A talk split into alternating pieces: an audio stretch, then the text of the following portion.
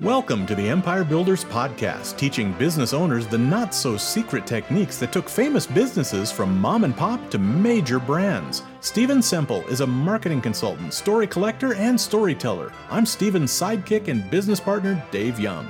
Before we get into today's episode, a word from our sponsor, which is, well, it's us.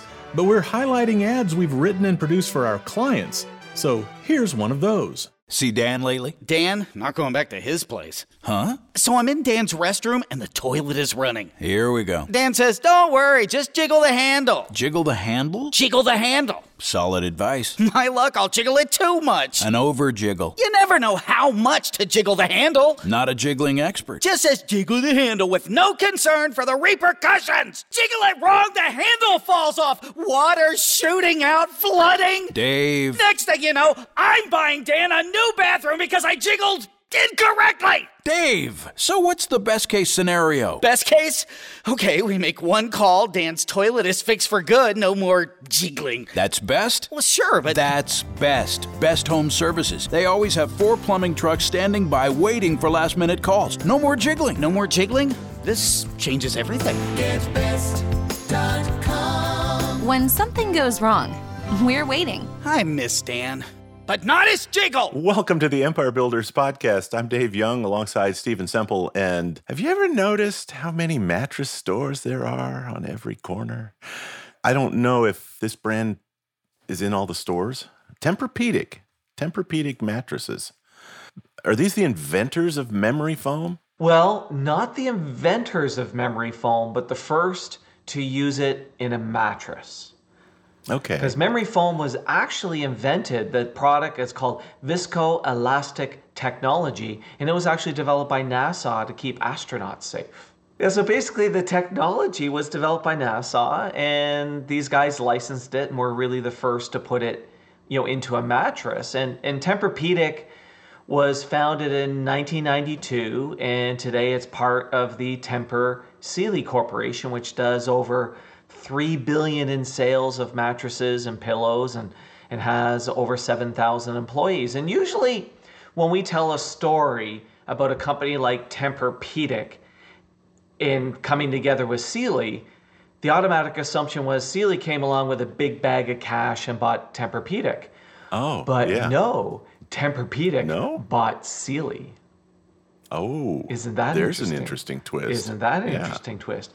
So Tempur-Pedic was started by Bobby Trussell, who, like many of the Empire founders that we've studied, had no experience in the industry. In fact, his background was horse racing, not mattresses. He even had a couple of failed businesses in the horse racing industry. And here's the fun thing.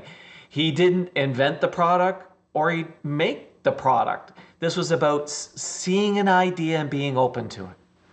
Okay, so I, yeah, because I'm scratching my head. He's in horse racing, no experience in, in this, and uh, he's going to get into the mattress biz. And he's going to get in the mattress biz. And and so how this whole Tempur-Pedic mattress started was the, as we were talking about earlier, it was developed by NASA, but it was licensed by, by Fagradella, a Swedish firm, in nineteen eighty-nine, and they made the very first memory foam mattress. Now, back to Bobby and horse racing.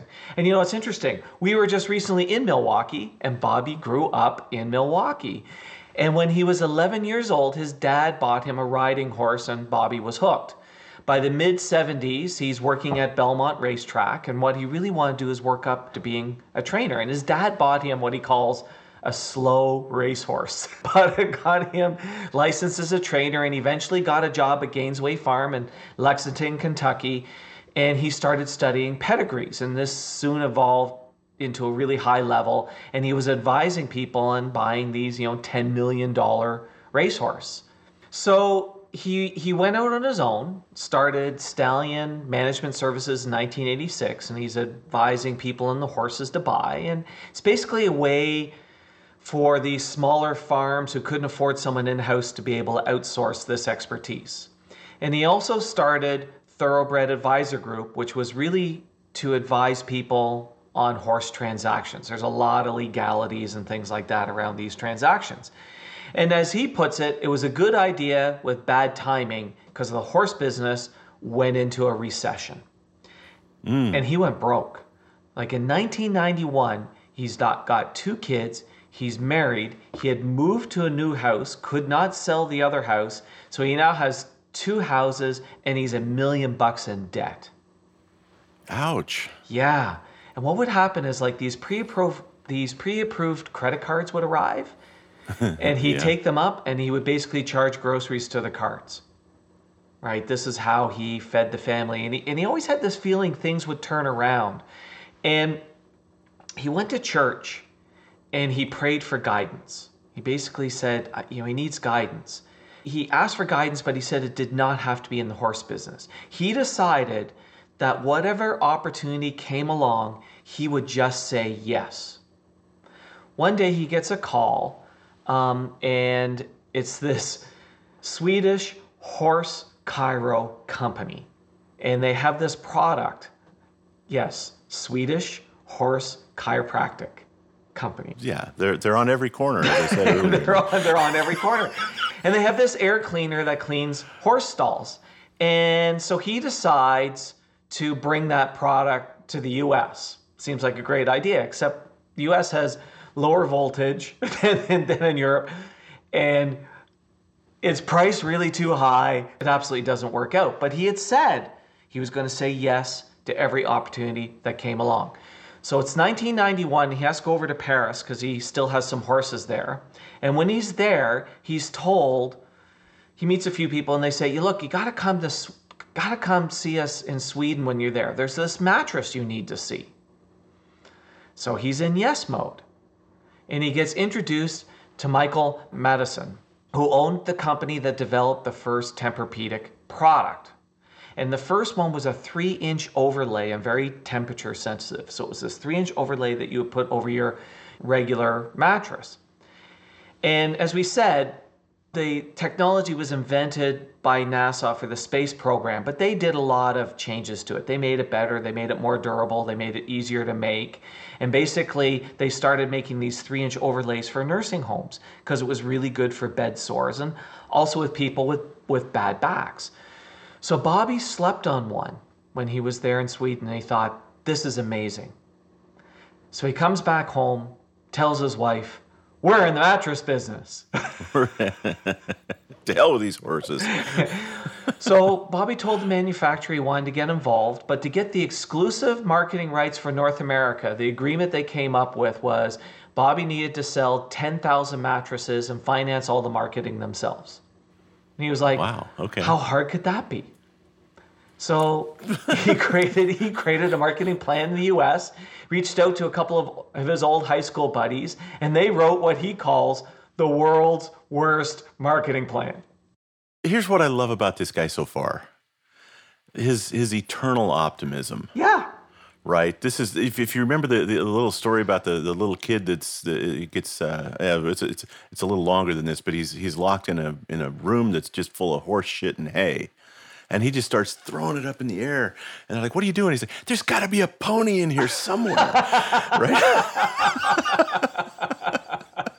That's that's sort of this mindset, right? It's like, man, things are going to turn around. I just got to sell ten thousand mattresses. How hard could it be? That's all I got to do. How hard could it be? So he writes together this business plan. As I said, they called it the world's worst business plan because they're going to sell it in truck stops because this fits in the back of those cabs and, and semis, right? Actually, I really like that idea. Yeah. So this is the idea.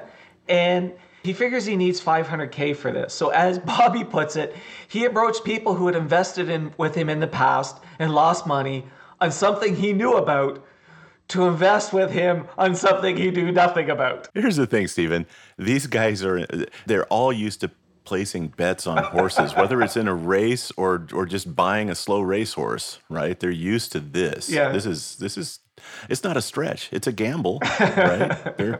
So anyway, he feels that they did it because they also love the product, right? So they would, they would see the product go, go, this is, this is amazing. He didn't, They got no traction on the semi-truck idea. So the next thing they decided to do was put ads in chiropractic directories and try to sell this through chiropractors. Okay. And the first year, they fell a little short of the ten thousand units. They sold seventy. Uh, oh, well, that's a little, that's a lot short. yeah. Okay. Yeah. And, seventy. Yeah. And he burned through the first five hundred thousand dollars in a few months. If I remember, these were these were expensive in the in the early days, right? These were not. Well, yeah, they weren't even mattresses yet. They were first of all yeah, just just, a... just the cover on it. Yeah, they they absolutely were. They were like eight hundred bucks for a queen.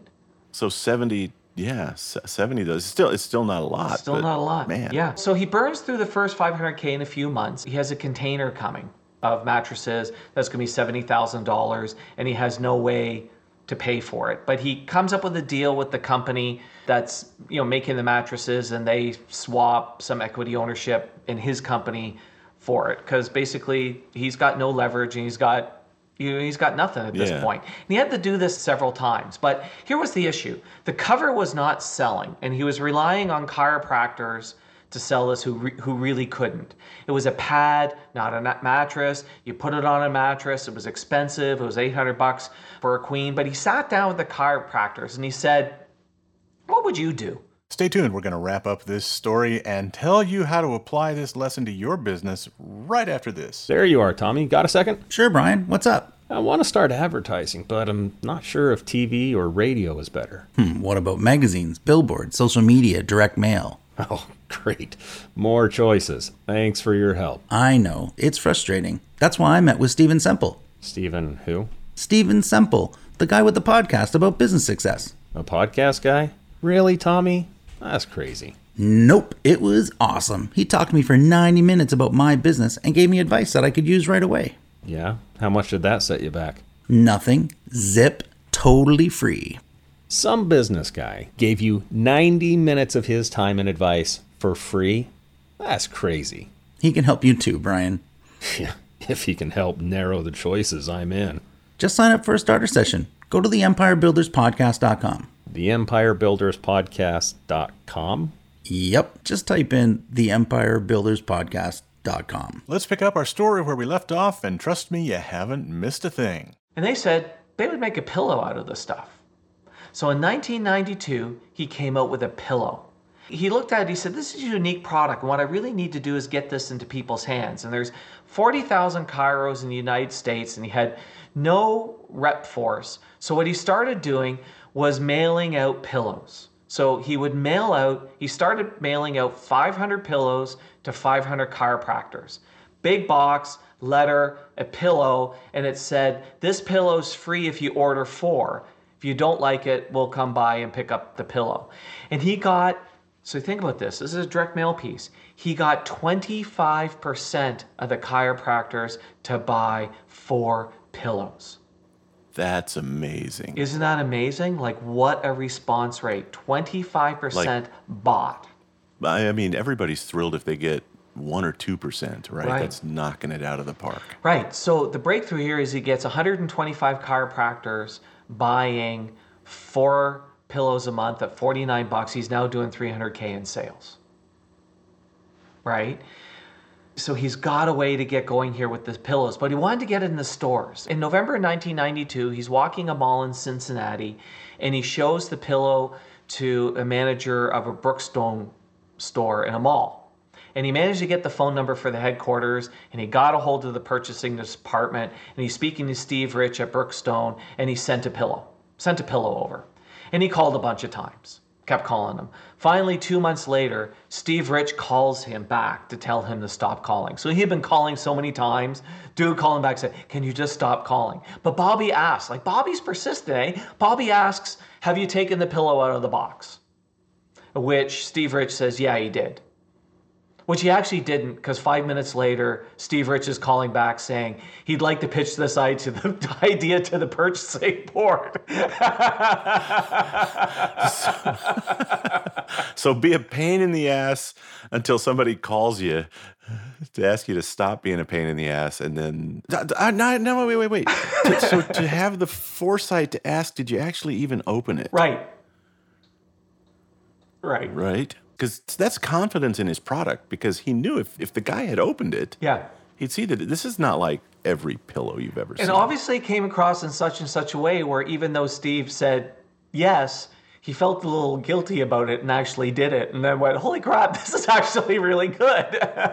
So they send demos to the stores and they get into the stores. And in two weeks, it becomes the hottest selling new product in Brookstone. Yeah. And this is even though it's a more expensive pillow. Brookstone has seven cheaper pillows and they're selling this pillow for ninety bucks. Mm. And it becomes one of their hottest products. And Bobby feels that some of the reason why it was successful was that it was more expensive. If it was cheaper, there was something about the price quality combo that really, really made it distinctive. Yeah. Like he actually feels if it was a lower price point, it would not have worked. I agree, mainly because you you you have that halo effect from it being NASA technology. Yeah. And you expect that to be pricey, right? Oh, this is space technology, right? So even if it doesn't cost you a lot from from a from a, a retailer's point of view, right? If their cost in it, the fact that it's ninety dollars and more expensive than all the other pillows gets people's attention. Yeah.